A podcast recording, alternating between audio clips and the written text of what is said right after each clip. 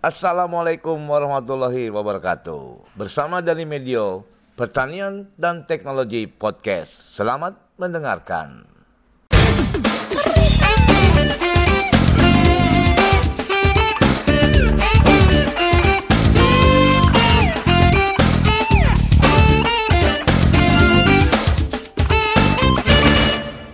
Kembali bersama Dani Medio di Pertanian dan Teknologi Podcast.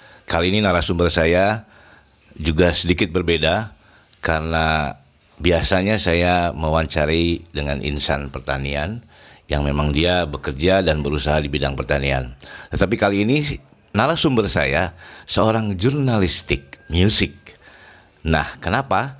Tapi dia adalah seorang sarjana pertanian. Bagaimana uh, sense of pertaniannya masih melekat di seorang uh, jurnalistik ini yang bernama Insinyur Setiabudi uh, Aceh Nurdin yang biasa akrab dipanggil dengan Budi Aceh. Saya sengaja menghubungi uh, beliau dengan melalui video call dan obrolan kami insya Allah bermanfaat. Walaupun dia seorang jurnalistik, tapi sense of uh, pertaniannya masih melekat. Mari kita dengarkan obrolan saya dengan Budi Aceh. Assalamualaikum, Budi Aceh saya memanggilnya. Wah. Waalaikumsalam. Apa ini, kabar? Dan udah lama. Ini ini momen yang gue tunggu sebetulnya Kak Budi ini. Jadi Rumah saya ada, Mang? Alhamdulillah. Mas Budi gimana? Kak Budi sehat? Alhamdulillah Pangestu. Wah. Saya, saya. Kita, saya Kang kita terakhir ketemu kapan coba? Masih bisa nginget nggak? Ah. kapan ya? Sembilan puluhan sembilan ya sembilan empat itu kan ada konser di bawah dua ribu ya di bawah, di bawah tahun iya, dua ribu lah pokoknya sembilan empat ada konser di Stadion Gawalise Palu. Oke, okay, di Gawalise. Ada Yuk, ada Yukem, ada Hengki Supit masih ya, ada betul. di Palu kan waktu itu. Iya, nah, kita bareng ya. itu yang gue ingat. Nah, Oke. Okay. Kan kan saya nge-MC, jadi kan kita yeah, iya. ketemu yeah. tuh. Betul betul. Wah kita. Kalau nggak salah bareng ke bareng ke stadionnya. sama sama sama sama Midi waktu. Sama Midi ya, almarhum almarhum ya. Yeah. Oke, okay, uh, eh, sobat tani, ini tamu istimewa saya, istimewa banget dan ini adalah teman lama saya yang kenapa saya bawa ke forum podcast saya pertanian dan teknologi. Dia seorang sarjana pertanian tapi dia juga saya dengar udah mengarah ke politikus. Kemudian dia juga seorang pengamat musik. Oh, bayangkan dia pimpinan redaksi koran Slang kalau nggak salah ya, Kak Budi. Ya. Kemudian sekarang, dia juga sekarang ya jadi uh, Pemret ini Pemret uh, media online politik insi.id juga. Insi.id ya. Okay. Nah, kalau kalau koran Slang kan udah jadi online tuh. Mm -hmm. Wah, saya saya saya melihat apa biodatanya ini wow ini udah bener-bener dia pengap jurnalistik banget deh pokoknya udah arahnya ke sana. Dan tapi saya suka Kabudi pernah nulis tentang kopi. Kemudian Kabudi juga saya lihat memberi komentar tentang stok pangan. Itu kalau ya. ngomongin stok pangan Kabudi itu nggak akan lepas dari pertanian. Nah sobat tani tamu saya ini adalah sarjana pertanian saya tahu dia dulu sampai mau skripsinya aja saya punya pimpinan yang jadi supervisinya ya, supervisornya ya. Begitu pimpinan iya, Pak Jafar Hasan Ja'far. Pak Jafar. Almarhum. Ya. Jadi ya, saya tahu Super, tahu banget. Ya, tahu banget bahwa basicnya uh, Budi Aceh ini atau Insinyur Setia Budi uh, Nurdin ini adalah sarjana pertanian.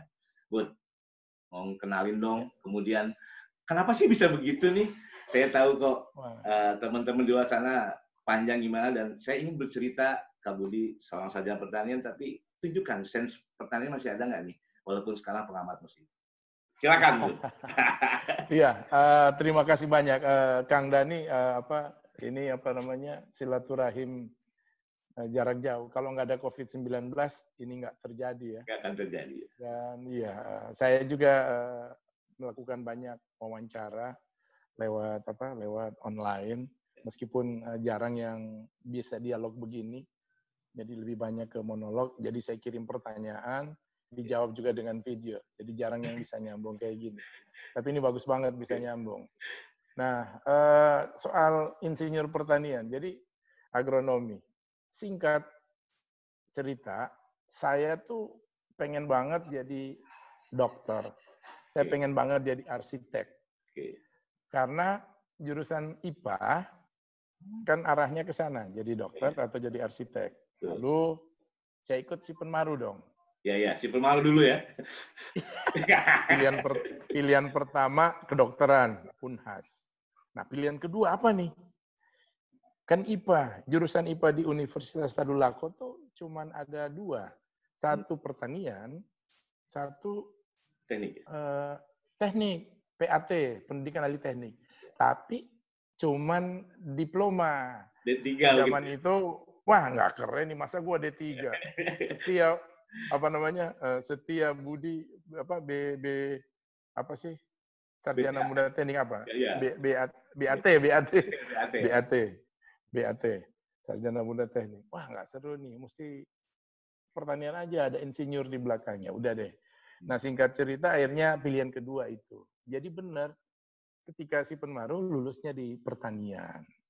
Jadi gitu. Nah di tengah itu sebetulnya orang tua bilang, ya, ya udah kamu di pertanian aja nak, karena di di Sulawesi Tengah itu kebetulan orang tua punya lahan yang cukup banyak ya dari pemberian dari orang tuanya dari kakek saya ya.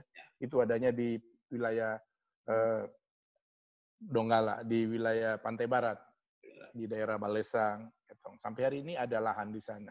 Itu lahan duren, lahan coklat. Saya ingat banget itu bibit coklat, bibit duren itu dibawa dari Bogor, dari IPB oleh ayah saya. Nah, karena ayah saya kerja di apa di di penerangan, jadi mudah mendapatkan informasi itu. Jadi emang sampai hari ini tuh di di di kampung halaman saya itu ada duren, ada eh, coklat, ada sedikit cengkeh, di hampir semua halaman keluarga yang ada di Balai Sangku di Ketong. Terus ada sawah.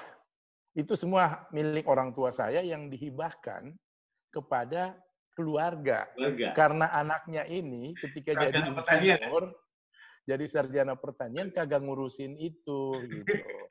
Di Palolo ada tanah, ada pohon coklat. Di Balai Sang tadi juga ada. Nah, jadi kalau ada yang uh, saya apa yang saya ngerasa uh, salah dalam uh, langkah saya itu ya itu saya tidak memenuhi keinginan ayah untuk ngurusin semua itu. Hmm. Tapi saya ingin menebus itu dengan uh, banyak hal. Termasuk hari ini kalau misalnya uh, Dani lihat saya menulis tentang coklat, ya, ya. itu uh, itu uh, menulis tentang gula, tentang pangan, itu hal yang berkaitan dengan dunia pertanian. Betul. Karena emang uh, saya punya sensi itu, bayangin saya kuliah 11 tahun.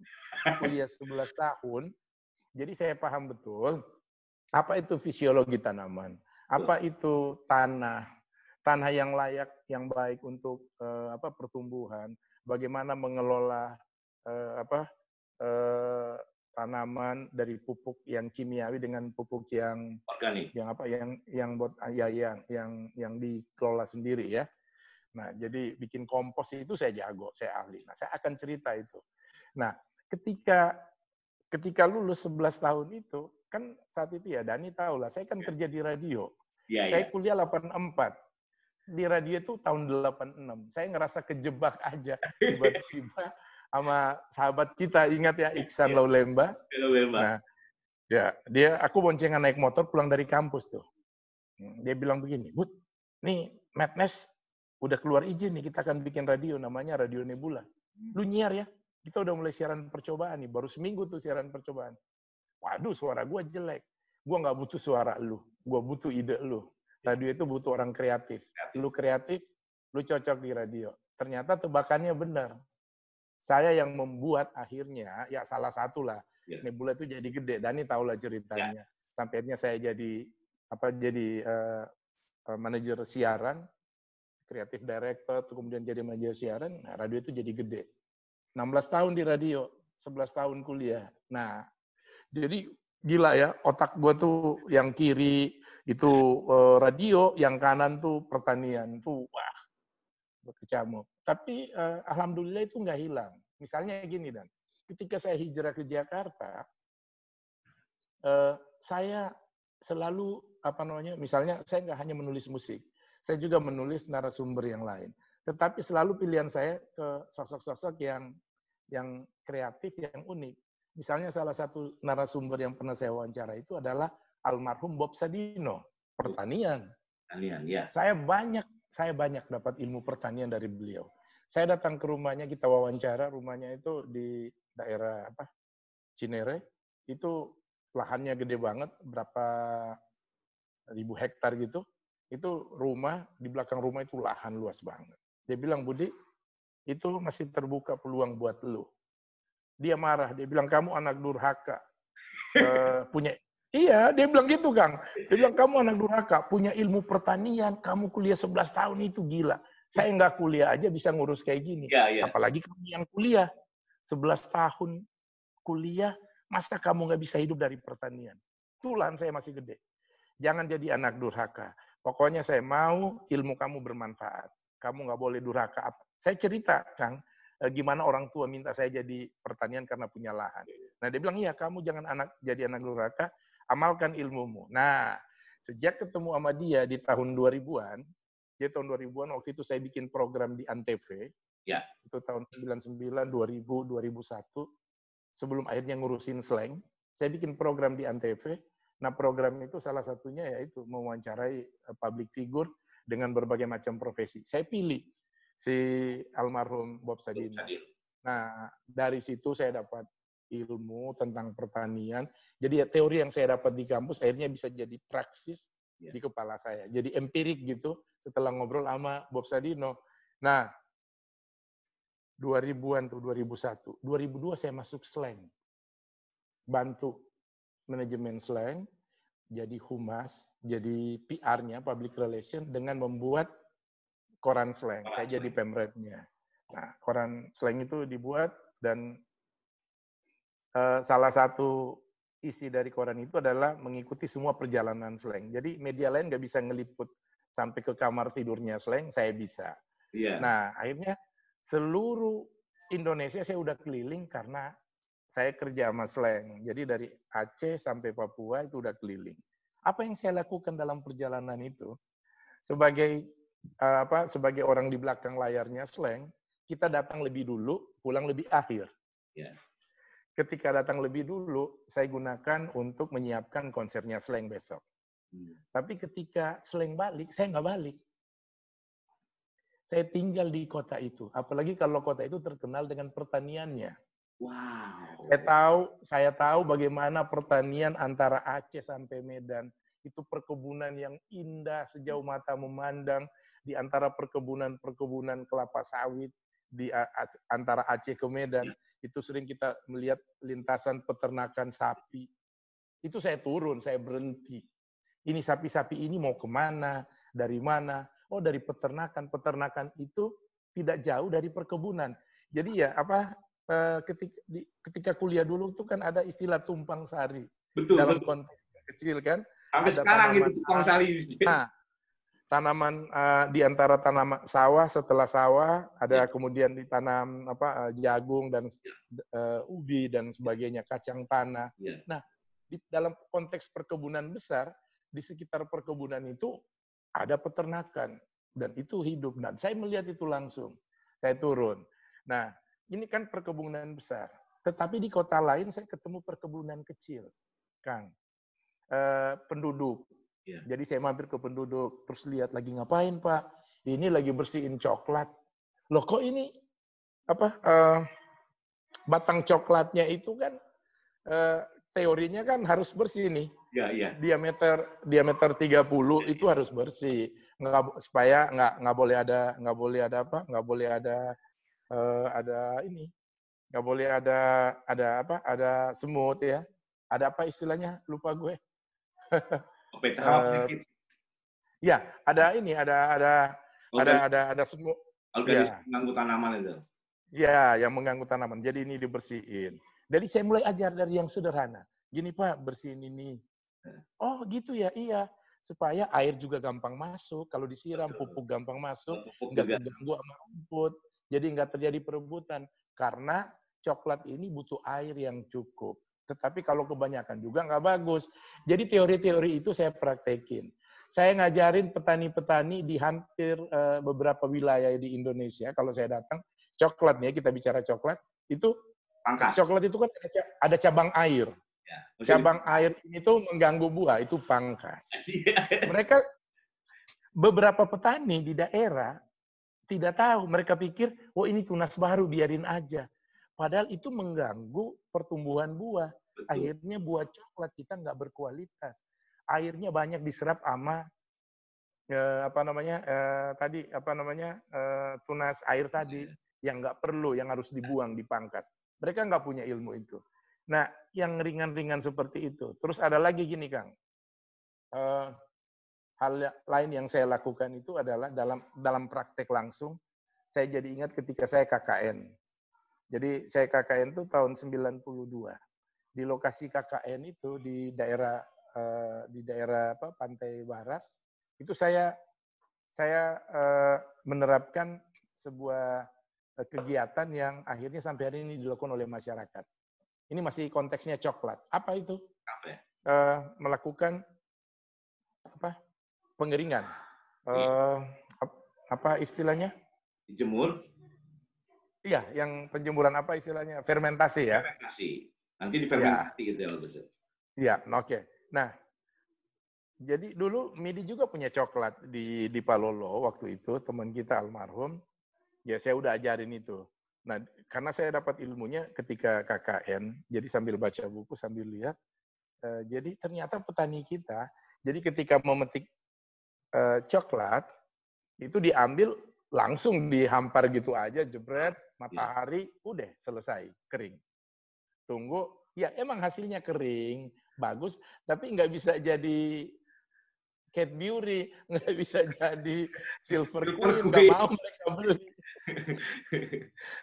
Iya coklat yang ada di apa di Starbucks di apa di di industri-industri pasca pertanian di agribisnis nggak akan menerima coklat dengan yeah. yang apa di, di yang dilakukan pengeringan dengan cara itu. Nah saya ajarin itu. Dari mulai dari ketika coklat turun kemudian pencucian dibuatin baknya dari bak kemudian dialirin terus dikeringin. Kalau nggak ada matahari apa jalan keluarnya? Jalan keluarnya diasepin pakai sabut kelapa, pakai tempurung. Terus hasil tempurung itu nggak dibuang, ya. itu dijadikan pupuk untuk uh, tanaman yang lain, jadi kompos. Jadi nggak ada yang hilang. Nah, semua proses, semua rangkaian uh, apa namanya uh, mekanisme itu mengelola coklat saya ajarin. Itu tadi di kota-kota di mana uh, saya datangin wow. ketika bersama Slang. Ini yang orang nggak tahu dan saya nggak pernah cerita kalau Dani nggak wawancara, eh, nggak ajak ngobrol di podcastnya ya saya nggak tahu. Nah itu yang itu yang saya lakukan. Nah kalau dikaitkan dengan penelitian saya skripsi, boleh ya Kang saya cerita? Boleh boleh. boleh. Ini penting karena gini, uh, saya kuliah 11 tahun. Yang remehin saya bukan hanya teman, keluarga juga. Apaan sih? Cuma di pertanian lu. Kakak lu aja kedokteran lima tahun beres. Lu pertanian 11 tahun, emang kayak apa sih beratnya ilmu pertanian? Enggak berat. Saya aja yang enggak apa yang enggak fokus karena ngurusin radio. Jadi ya pokoknya sambil. Nah, tapi kemudian saya marah. Kalau keluarga protes saya enggak marah. Tapi ketika teman-teman bilang, ah mau hidup dari mau apa uh, ada kalimat yang gini dari teman-teman kuliah waktu itu. Apa yang lu dapetin dari radio? Emang radio bisa bikin lu hidup? Uh, mendingan lu fokus di sini jadi insinyur. Ntar lu bakal kaya raya gitu kan. Wah, itu jauh banget tuh. Waduh, saya nggak lagi mikirin jadi kaya, tapi saya lagi mikirin uh, beraktivitas bahagia itu aja waktu itu. Yeah. Tapi sambil kuliah kan. Nah, waktu itu orang tua udah di Jakarta, Eh, saya masih di Palu. Jadi 87 kan udah nggak sama orang tua. Nah, jadi tiga tahun kuliah itu orang tua hijrah semua ke Jakarta. Gua lah sendiri ngadu nasib di kampung halaman. Nah, gua tahu banget lu sendiri. dan dan gua marah. Gua marah karena yang ngomong itu adalah dia aktivis kampus emang. Iya. Dia teman baik. Dia aktivis kampus dan dia emang sangat uh, getol di di dunia pertanian itu termasuk dosen-dosen deket sama dia, Dan saya kemudian dikucilkan. Uh, di situ saya dendam. Saya bilang, ntar, gue buktiin sama lu. Terus kan gue gondrong tuh. Ya, ya, ya itu kan uh, nggak mau potong rambut, bahkan udah mau ujian. Jadi saya KKN 92, tapi ujian sarjananya itu 93, uh, ya. tapi uh, wisudanya 96. Jadi empat tahun saya baru potong rambut. Karena baru mau, akhirnya bisa sarjana. Bisa ujian gitu. Nah, kembali lagi ke soal tadi. Jadi mereka bilang begini, dapat apa lu dari radio? Nggak dapat apa-apa. Apa namanya, ini cuman iseng-iseng. Nih, itu cuman hobi nih. Apa namanya, masa depan lu di sini. Terus gue bilang begini, oh enggak, masa depan itu ada di mana aja. Waktu itu dalam hati ya Eh, rezeki di mana aja, mau di radio, di pertanian. Tapi gue buktiin bahwa bisa gue bisa nyelesain studi Selesai, ini. Ya. Selesai, Kang. Penelitian gue adalah pengaruh bawang merah.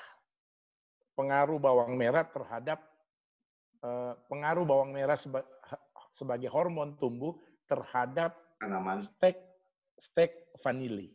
Vanila, ya, ya vanilla.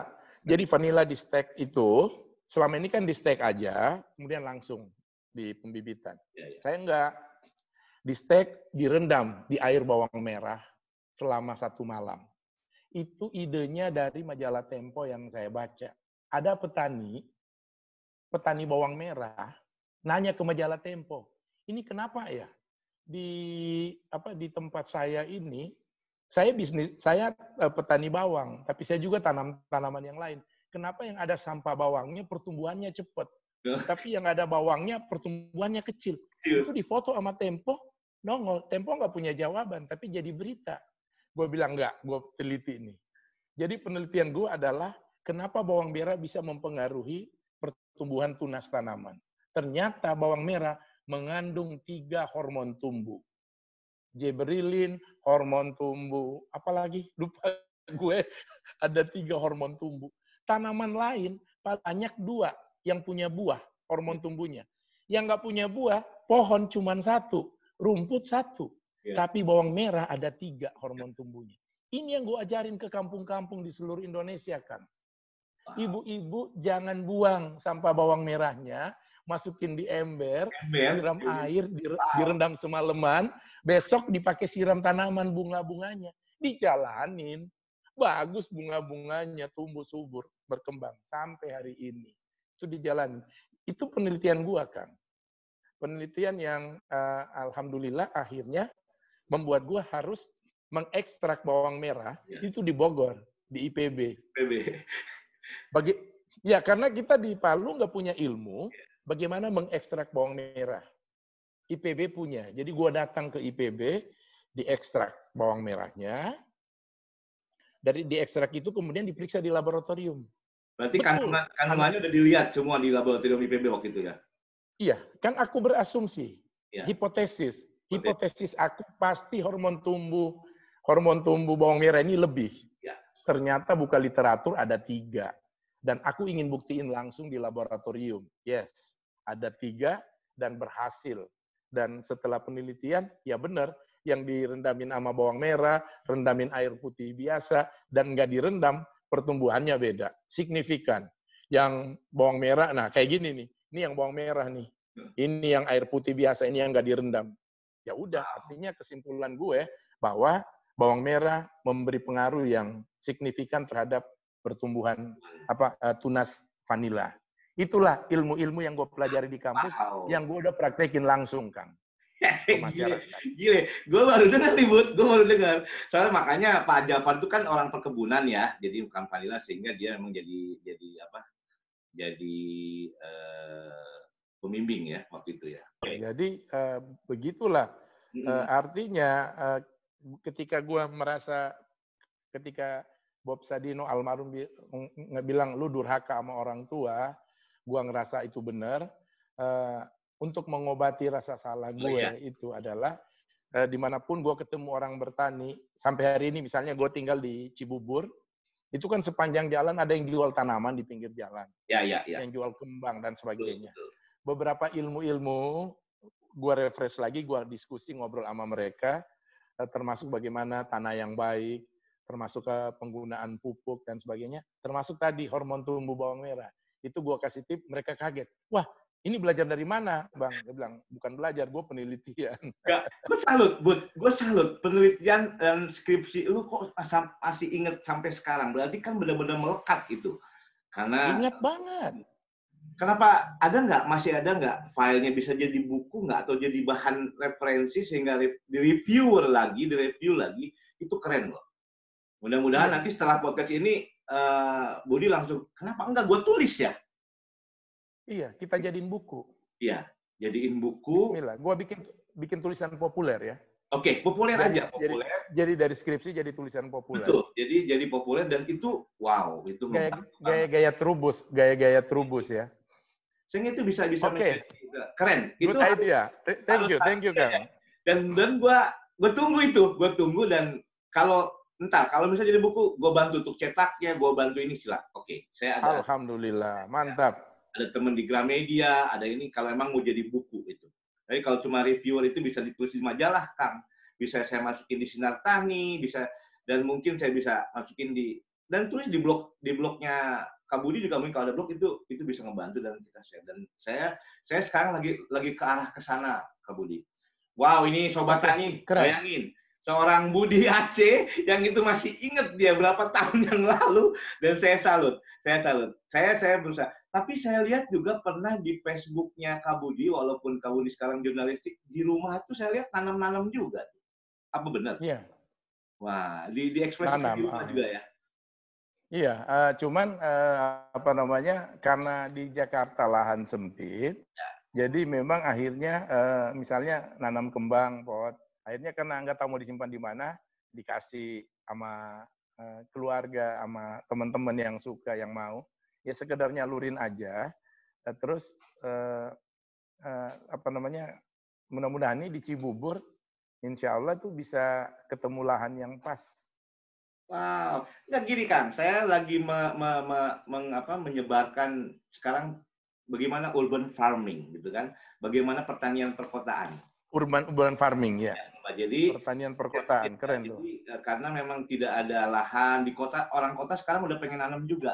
Makanya saya kasih bagaimana cara tanam hidroponik. Mungkin kalau Kabudi ada niat itu, kemudian bagaimana vertikultur, bagaimana tabu lampot. Wow, ini Katanya nanti di rumah bisa verti verti vertikultur ya, iya. Vertikultur ya. Jadi Iya, iya, ingat, ingat, ingat, ingat. ingat ya, yang yang dari ini vertikal dari dari ini ini ini jadi dia naik kemudian. Wah, saya siap. Saya siap ngedesain, ngedekor. Kalau kamu dibilang ini, saya siap datang ke rumah dengan tim saya. Saya siap. Nanti untuk contoh tetangga-tetangga Kabudi, kalau tetangga-tetangga di Jakarta itu, wah ini rumahnya Kabudi keren, bisa jadi contoh dan diberi eh, apa diberi edukasi tentang urban farming. Jakarta itu udah cocok banget. Jakarta cocok banget kalau urban farming. Bogor juga udah sekarang begitu. Lahan udah pada sempit. Udah hilang bos lahan sekarang. Kecuali kalau Sulawesi, Kalimantan. Lumayan, lumayan, lumayan tuh ya cabe ya bikin cabe. tanam cabe. Itu kan makanan khas kita tuh. Kalau nggak pedas nggak seru. Mai tua tidak usah ke pasar kalau sudah panen di situ. Dipanen sendiri. Pakcoy, sawi, bisa itu. Bisa. Ya, ya. Wah, Kak Budi memang nih. Wah, saya senang begitu cerita. Mudah-mudahan ini kebiasaan bertemu dengan petani, bertemu dengan masyarakat ketika Kak Budi keluar kota dan insya Allah kalau suatu nanti betul-betul di Senayan. Di, di mana aja sebetulnya? Apakah di Senayan, di ya? apa sambil ngurusin apa uh, slang terus oh, iya, iya. di dunia di dunia entertainment bisa, insya Allah. Karena otak kiri saya masih berfungsi bagus, kiri kanan masih fungsi. Oke, okay. Kak Budi, sekarang walaupun ya. Kak Budi mengamat uh, musik dan politik saya bisa bisa nggak kasih uh, apa pendapat tentang di pemerintahan sekarang tentang pertanian. Pak Yasin Limpo, saya suka sama dia. Dia walaupun dari, dari dia kan kepala desa, kemudian kecamatan, kemudian sekarang jadi menteri, dia tahu itu bagaimana membangun sampai ke daerah. Sempat ngamati nggak dengan dengan ke saya nggak apa-apa di sini saya lebih suka begitu dan tentang kementerian ya. karena itu saya punya saya punya apa ya uh, alma mater saya punya memang juga ada ada ada ada apa ada ada uh, apa namanya amati atau ada komentar tentang ya. tentang sekarang. Jadi gini, uh, beberapa waktu lalu ketika ingin apa mencalonkan diri di Senayan tuh di DPR kan uh, kebetulan lewat partai Nasdem ya. Dan uh, beliau ini kan caleg dari partai Nasdem. Sebetulnya ya. kan beliau caleg yang lolos di Senayan tapi kemudian diangkat oleh presiden menjadi menteri pertanian. Nah, jadi cukup apa cukup dekat dengan apa dengan keseharian beliau dan tahu betul uh, sepak terjangnya. Salah satu uh, karakter beliau yang cocok diterapkan di pertanian Indonesia hari ini itu adalah beliau ini kan luas dalam pergaulan. Uh, dia itu bergaul dari atas bawah. Dia bisa turun ke lapangan, bisa menjama apa namanya orang yang lagi di rumput ya, di selokan, di becek-becek atau lagi di di gedung mewah di hotel bintang 7 juga nah, dia bisa semuanya. Lalu kemudian usia uh, menteri kita ini itu apa? visioner, ya. uh, kreatif karena dia mengikuti tren, dia mengikuti pergaulan. Dia tahu benar hari ini itu dunia dunia manusia di dunia itu adalah digital, internet. Uh, dia tahu bahwa uh, pasar dalam industri pertanian itu pasca produksi itu adalah udah pasarnya udah nggak kayak kemarin konvensional. Ya. Jadi semua pemasaran, perdagangan kita, agribisnis kita itu dijualnya lebih banyak lewat digital. Petani-petani sekarang bisa langsung jual uh, tanpa lewat apa tanpa lewat koperasi dari rumah dia capture dia punya lahan yang satu hektar aja dia udah bisa jual. Betul. Nah, yang yang apa yang yang saya harapkan dari Menteri Pertanian sebetulnya adalah menghidupkan ide atau gagasan petani muda. Apa petani muda itu? Petani muda mungkin ya Kang Dani juga teman-teman di yang bekerja di lingkungan pertanian paham bahwa hampir 70 persen, bahkan 80, itu beberapa penelitian menulis bahwa petani tidak pernah melahirkan anaknya jadi petani. Banyak yang nggak mau jadi petani, meneruskan orang tuanya. Kenapa? Karena dia udah bergaul. Ketika bapaknya jadi petani, punya duit, anaknya disekolahin ke kota teman-teman saya ketika SMA itu eh, anak petani yang imigras apa yang yang apa yang transmigrasi dari Bali dari Jawa terus dikirim ke Poso kan di Tolai itu kan mereka sekolah di SMA 1 Palu. Yeah. Nah begitu tamat SMA kuliah di Untar. Ada yang kuliah di pertanian, ada yang kuliah di kedokteran, ada yang kuliah di mana-mana. Bahkan sekarang ada teman kita juga udah jadi atase kebudayaan atase uh, apa namanya Ari Purbayanto tuh. Uh, dia atasnya di apa di di Malaysia. Atasnya kebudayaan di Malaysia. Uh, apa jadi mereka loncatannya itu uh, jauh. Jadi anak-anak petani itu jadi maju. Nah ya, ya. problemnya adalah regenerasi tidak ada iya kalau mereka mengikuti anjuran orang tua seperti orang tua menganjurkan saya jadi coba bayangin ketika orang tua saya dulu, Budi, lu kuliah di pertanian karena bokap ada lahan, lu lanjutin itu, ngurusin itu supaya keluarga sejahtera dari lahan pertanian itu, lu yang ada di depan. Kalau hari kalau waktu itu saya masuk kuliah hari ini, saya pasti mau. Kenapa? Karena saya yakin saya udah nggak perlu injak itu becek-becek di pertanian, saya nggak perlu nyangkul. Ada yang garap, saya garap pemasarannya dari mana? Hari ini saya tahu lewat internet. Hari ini kopi, ini data terbaru yang saya tulis itu dari Menteri Perdagangan, kopi kita laku di Mesir. Betul, di luar ya. Dari mana orang tahu bahwa kopi Indonesia itu enak? Dari obrolan yang ada di internet. Dari obrolan yang ada di live streaming. Coba kirim dong sampel, dikirim sampel ke sana. Ternyata tes kopi Indonesia itu digemari sama tes orang Mesir. Orang Mesir kan itu terkenal dengan apa kegemaran kopinya. Orang Arab ya pada umumnya, orang Timur Tengah. Ya. Itu sekarang penjualannya gila. itu sampai 2050 US dollar harga kopi hari ini. Itu wow, itu luar biasa uh, me, me, me, me, mengejutkan. Da, dari mana ini terjadi? Ya dari tadi, dari tren dunia. Ya. Seluruh Indonesia sekarang ada kedai-kedai kopi. Bayangin. Anak-anak petani kopi hari ini harusnya senang. Yang saya dengar Starbucks itu mendapatkan suplai bahan baku kopi itu dari Aceh, dari Gayo. Gayo. Apa yang terjadi? Anak-anak Gayo anak-anak petani di Gayo yang punya lahan kopi hari ini tuh udah di Amerika. Ya. Di sekolahin sama Starbucks.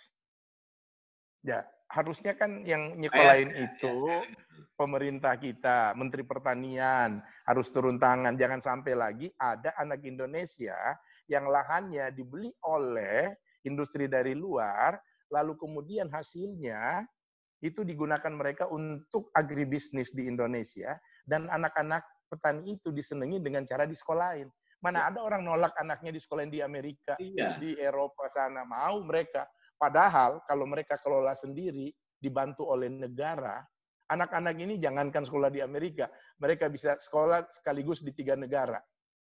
Karena punya dana, punya uang. Kalau Starbucks yang cuma membeli bisa hidup, apalagi pemilik lahan. Kan harusnya begitu. Nah, menurut saya konsep ini, petani muda, jadi ada ada diksi yang kita sering diskusikan itu adalah petani muda itu bisa dilakukan oleh pemerintah Jokowi hari ini melalui Menteri Pertanian Pak Yasin Limpo. Kenapa? Karena Pak Yasin Limpo tahu betul bagaimana dunia digital, dunia internet, dan yeah. dia paham bagaimana dunia anak muda. Anak muda yang gengsi, yang nggak mau apa uh, ngurusin yang mereka ingin yang apa pergaulan modern udah deh lu tetap modern, lu di rumah lu bisa jualan cabe ya, ya. dari internet dengan gaya yang keren. Ya okay. kayak bikin podcast begini. Petani kita kan udah bisa bikin podcast. Sudah, sudah. Nah, artinya kalau seluruh lahan pertanian ada apa ada ada wifi, apalagi kalau wifi-nya gratis dan itu bisa dilakukan oleh Menteri Pertanian. Gini Kang, agak melenceng dikit eh, soal wifi ini penting dan pertanian Kementerian Pertanian juga harus menyiapkan itu di lahan-lahan petani. Ketika saya ngikutin konferensi musik yang digagas sama Glenn Fredly tahun 2017 di Ambon, itu ada 500 musisi di dalam satu ruangan, dalam satu gedung, lalu ada pidato menteri di sana, bicara tentang masa depan industri musik Indonesia harus bersaing dengan Korea. Hari itu bicara seperti itu, gagah banget. Wih, itu Menteri Menko Info waktu itu, Pak Rudiantara, kita bisa ngalahkan Korea kalau kita benar-benar mau bersama-sama merangkul tangan. Ini gue rekam pakai live streaming Facebook gue. Baru satu menit jalan mati. Karena gue ngandalin wifi sendiri, ya. nggak ada wifi hotspot di sana. Lalu dalam gedung sinyalnya jelek, bad sinyal. Jadi matilah. Akhirnya gue videoin aja. Gue rekam semuanya. Setelah gue keluar, baru gue share. Artinya, sejam yang lalu baru ditahu dunia dari itu. Tapi sejam kemudian, saya bilang sama Pak Menteri, Pak Menteri ketika dia selesai pidato, pidato Bapak keren, hebat, menakjubkan, tapi nggak ada gunanya, nothing. Kalau hotspot di ruangan ini nggak ada. Omongan Bapak tadi harusnya sampai di seluruh dunia lewat live streaming Facebook saya. Tapi baru satu menit Bapak bicara udah putus Pak, dan saya berhenti. Jadi setelah Bapak jawab pertanyaan ini, saya keluar baru dunia tahu. Gimana kita mau kalahin Korea? Korea seluruh wilayah gratis. Ya, wilayah Korea kecil, Indonesia gede. Tapi kan ada wilayah khusus yang spotnya harus dipikirin. Betul, betul, betul. Hotspotnya harus dipikirin. Kayak kemarin, kita lagi apa mendiskusikan tentang industri musik ada 500 eh, apa 500 musisi datang harusnya ada hotspot di dalam. Menteri tinggal telepon telkom datang ke pasang beres. Tiga jam kemudian berdiri. Di, di gedung itu langsung didirikan itu apa hotspot. Yang akhirnya dinikmati masyarakat sampai hari ini. Nah, menurut saya perilaku yang seperti itu harus ada di Kementerian Pertanian kita. Jadi lahan yang butuh wifi itu langsung dipasangin sama Kementerian Pertanian. Jadi itu pandangan gua hari ini ngelihat uh, apa yang dilakukan oleh Menteri Pertanian kita. Langkahnya sudah maju, uh, merespon apa yang dibutuhkan oleh dunia, sekaligus melihat kondisi perkembangan lahan kita, tetapi harus ditambahkan dengan upaya untuk membuat petani melahirkan petani baru yang keren, petani yang berdasi, petani yang menggunakan traktor, petani yang seperti kita lihat di lahan-lahan pertanian di Eropa. Kira-kira begitu, Kang Dani. Ya, ya. Kalian Kak Budi, memang sekarang di Kementerian Pertanian, pemerintahan Jokowi sekarang, itu ada namanya penumbuhan petani milenial, bilangnya. Jadi, milenial, kemudian ada diberi bagaimana dia diberi edukasi, dan sekarang udah mulai tumbuh, Kak Budi. Kemudian, Pak Yasin Limpo sudah membuat agriculture war room. Nah, yang nah, mungkin dia udah bisa ya. dilihat yeah. oleh seluruh jadi dia ada ada TV gede, kemudian dia dia guna satelit satelit ya. Jadi udah udah mulai dan itu dia gebrakan pertama dan saya merinding waktu itu. Gila, ini dia buat memang sudah langsung dan wow. Dan itu udah kita laksanakan dan petani sekarang udah melalui kayak Zoom begini, Zoom meeting. Jadi ada AWR. Udah jalan ya? Ya, udah jalan. Keren. Nah, udah. Itu cuma nanti saya akan uh, tadi ada beberapa yang kabudi betul. Itu hotspot hotspot di sini tuh belum belum semua merata itu yes. yang memang sekarang mungkin mudah-mudahan Pak Menteri dengar ini nanti saya akan ya, kerjasama tahu, antara Menteri dengan ini antara ya, Menteri Pertanian dengan Menteri Komunikasi. Komunikasi itu jadi itu hotspot memang betul karena di, ya. di lapangan kalau penyuluh pertanian ke lapangan dia akan bisa live streaming tadi seperti kamu dilakukan. Dia akan melaporkan, saya sekarang ada di sini loh. Saya sekarang lagi panen bersama petani. Itu kan keren, Kak Budi. Ada beberapa sudah lakukan. Kalau memang wifi-nya apa uh, jaringannya bagus, kemudian ini bagus. Tapi kalau udah nggak ada, kasihan Kak Budi. Kadang-kadang dia, aduh pada nih. Ya, saya itu, itu sama itu sama dengan punya motor, punya mobil, nggak punya bensin. Betul, betul. Jadi itu hmm. Ya, itu ide ide tadi dan dan saya sedikit juga nanti mungkin ini industri-industri kreatif di, di pertanian juga mesti harus ditingkatkan. Jadi ya. ada beberapa kayak tadi digital. Pasca, jadi pasca pasca produksi ya. Produksi. Kemudian startup startup yang membidangi startup itu untuk memasarkan hasil pertaniannya itu lewat startup. Banyak anak-anak muda yang mempunyai startup, kemudian dia dia jualkan. Eh, bahkan sekarang di Shopee, di Bukalapak, kamu diketik. Sekarang uh, udah cari jagung, cari apa sudah ada. Kita udah kerjasama. Yeah. Belum lama kamu di, belum lama. Pak Yasir Limpo udah bekerja sama dengan Shopee, Bukalapak dan yang lain itu yang yang saya dan mudah-mudahan tadi tuh hotspot hotspot itu memang belum merata kamu di saya juga ngerasain ya. itu dan itu mudah-mudahan nanti uh, bisa terlaksana dan setiap balai penyuluhan balai penyuluhan tuh yang ada di desa-desa di kecamatan bisa bisa difasilitasi. Ini Kak Budi saya saya senang banget ini bisa ketemu. Ini podcast saya baru sekitar empat bulan saya coba. Karena saya penyuluh saya akan menularkan ke teman-teman bagaimana membuat uh, materi penyuluhan kemudian apa pun yang bisa di-share kepada orang lain, masyarakat seluruh Indonesia, masyarakat pertanian ataupun siapa pun yang membutuhkan ini akan akan berguna. Dan saya saya yakin ini bermanfaat. Di samping saya melepas Allah. Dan saya juga bisa ngobrol dengan seorang Budi Aceh wah, dan uh, sarjana pertanian saya juga lulusan Tadulako loh. Saya alumni Tadulako loh. Fakultas Pertanian jurusan peternakan. Tapi saya kan dulu kan iya. pertanian ada peternakan jadi saya peternakan. Betul betul.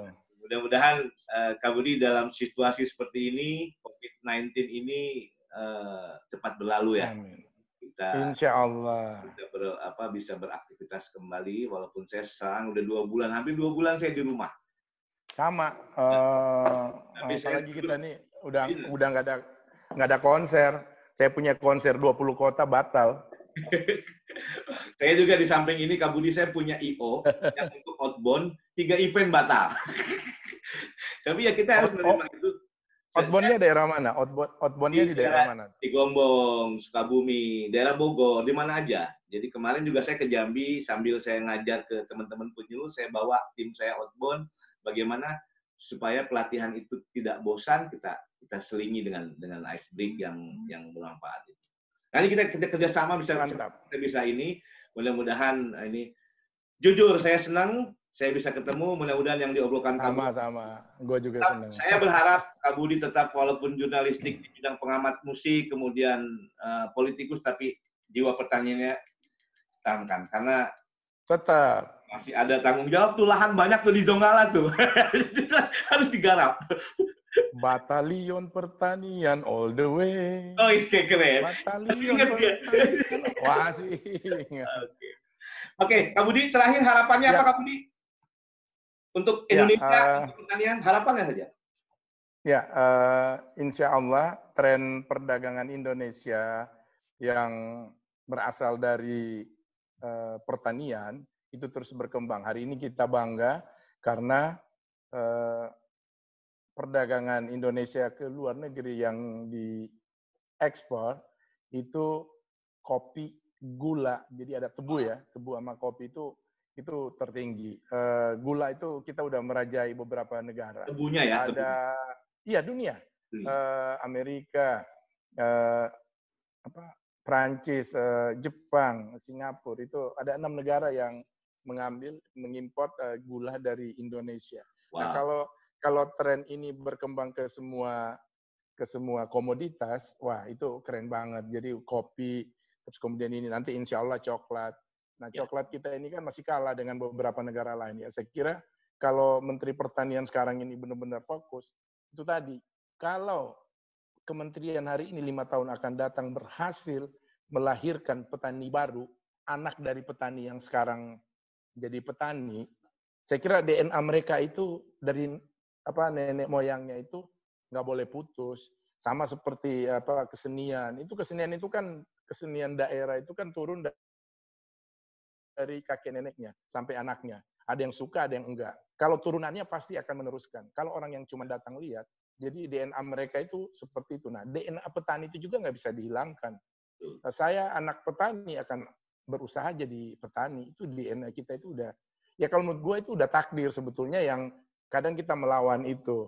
Nah, ini yang harus dijaga. Jadi yang bisa membuat industri pertanian besar di Indonesia itu cuma anak petani. Yakin gue. Bukan anak selebriti. Sorry itu saya. Anak selebriti itu buat jualan aja. Tapi buat menghidupkan, membesarkan pertanian itu anak petani. Nah, tugas negara, Presiden Jokowi, eh, beberapa kali kesempatan pertemuan, saya selalu bilang ini. Eh, ke Menteri Pertanian belum sempat. Tapi ke Presiden saya udah bilang Eh, petani muda harus segera di dalam tanda petik dipaksain. Petani harus melahirkan petani. Itu yang pertama, karena DNA-nya sama, nggak akan berubah. Yang kedua, sekolah pertanian. Nah, sekolah pertanian ini yang akan membuat, kan gini, anak petani tidak semuanya melahirkan anak yang bisa menggarap sawah. Iya. Anak-anak petani juga pasti ada yang punya kemampuan edukatif. Mereka bisa mendidik melalui sekolah pertanian. Petani muda harus di ditumbuhkan ya, itu betul kan? Ya, kudu. Makasih. Oke, Kak Budi, thank you. Ya. Ini kesempatan yang uh, jarang, mudah-mudahan kita bisa di lain waktu. Baik, Sobat Tani, saya barusan ngobrol dengan Insinyur Setia Budi, Nurdin Aceh, uh, Aceh Nurdin, dan oke. Okay. Selfie dulu. Okay. Saya berkesempatan ini. Sobat Tani, obrolan kita mudah-mudahan bermakna dan dengarkan terus podcast saya Pertanian dan Teknologi. Salam pertanian. Thank you.